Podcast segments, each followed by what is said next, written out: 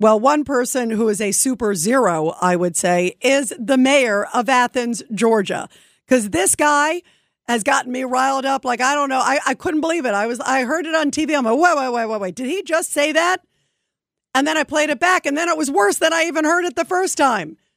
And I'm glad that I didn't have like a like an object. I would have like thrown it and broken my TV set because this guy was obscene.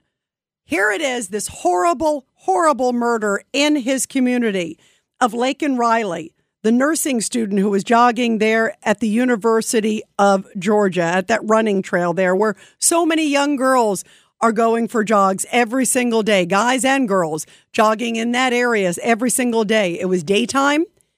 And then this monster, an illegal migrant, took her life. And so far, again, we have no idea of motive. It looks like he just kind of came upon her. He lives nearby, clearly has a violent past, and probably a lot more than we even know about because it's not like Venezuela, where he's from, uh, shares criminal records with the United States. And there's a lot of stories about Venezuela emptying out their jails, emptying out their criminals to come to the United States. There was a story recently, a couple days ago, how Venezuela is so happy because their crime is down, because they've gotten rid of all their worst of the worst, and most of them are coming to America. So now we have a wide open southern border, and we have a president that I feel is complicit on so many levels. And he's going to do the old fake, uh, fake a rake tomorrow. He's going to go down there and he's going to Brownsville, which is an area that's not that busy right now. Other areas are. Where President Trump is going tomorrow is quite busy. It's Eagle Pass, Texas.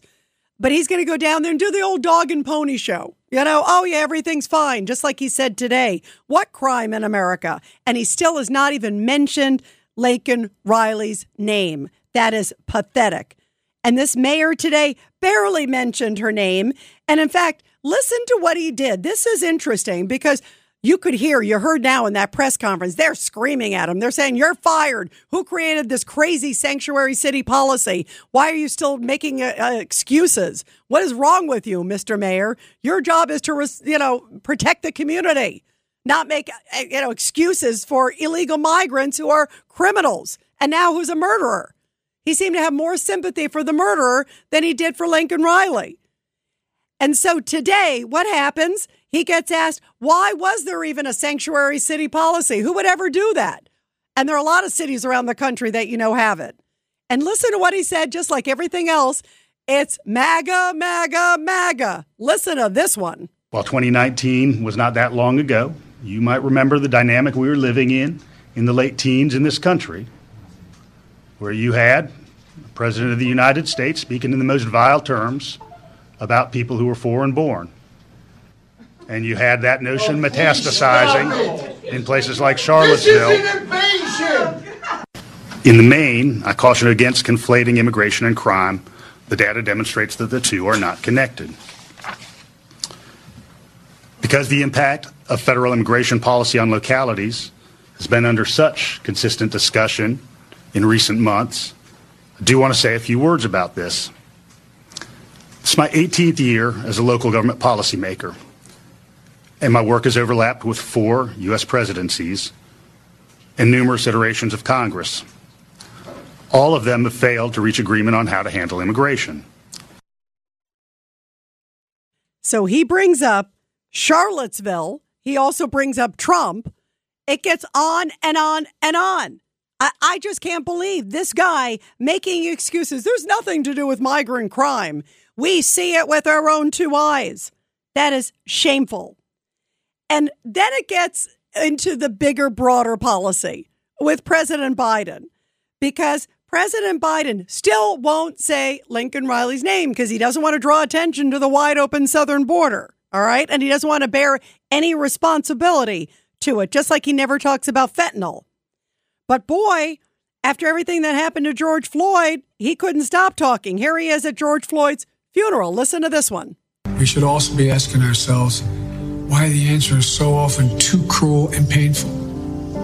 Why in this nation do too many black Americans wake up knowing that they could lose their life in the course of just living their life? Why does justice not roll like a river or righteousness like a mighty stream? Why? Well, ladies and gentlemen, We can't turn away. We must not turn away. We cannot leave this moment thinking we can once again turn away from racism that stings at our very soul, from systemic abuse that still plagues American life. As Thurgood Marshall once implored, quote, America must dissent from indifference. It must dissent from fear, the hatred, and the mistrust. We must dissent because America can do better because America has no choice but to do better. That was a powerful speech. I don't think he could give one like that now because, boy, has he gone downhill despite the, uh, we'll get to the uh, physical results later on in the show. But here he's saying that one man changes the world. One decision does this, one does that. Think about all the riots and the protests and all the results of that. And then today, he still cannot even say Laken Riley's name. And as far as we know, he has not even called the family. The White House said they didn't have any information on it, so he didn't call the family yet. I mean, that's preposterous. And it goes well beyond him because Congresswoman Katie Porter, she's a Democrat from California, said, you know, we really shouldn't make immigration policy or or even think about changing anything just because one person died, just because Laken Riley essentially died.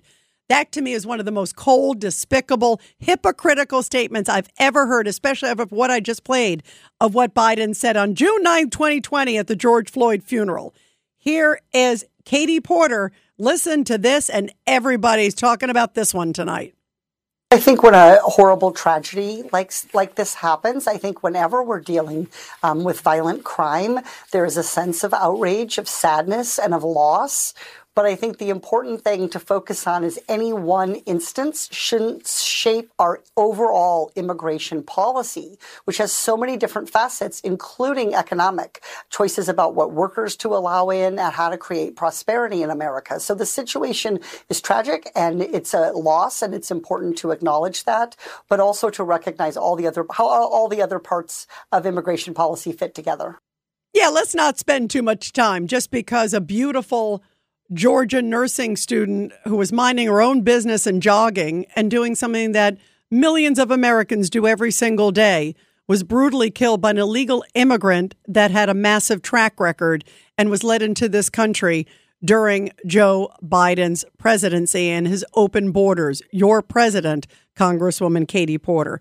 That to me was one of the most insensitive comments I think I've ever heard. And again, juxtapose it with the way they handled everything during George Floyd. One person did change everything for them during George Floyd, but when the narrative doesn't fit the message for them, somehow, then it's not important. When you need mealtime inspiration, it's worth shopping Kroger, where you'll find over 30,000 mouthwatering choices that excite your inner foodie. And no matter what tasty choice you make, you'll enjoy our everyday low prices, plus extra ways to save, like digital coupons worth over $600 each week. You can also save up to $1 off per gallon at the pump with fuel points. More savings and more inspiring flavors make shopping Kroger worth it every time. Kroger, fresh for everyone. Fuel restrictions apply.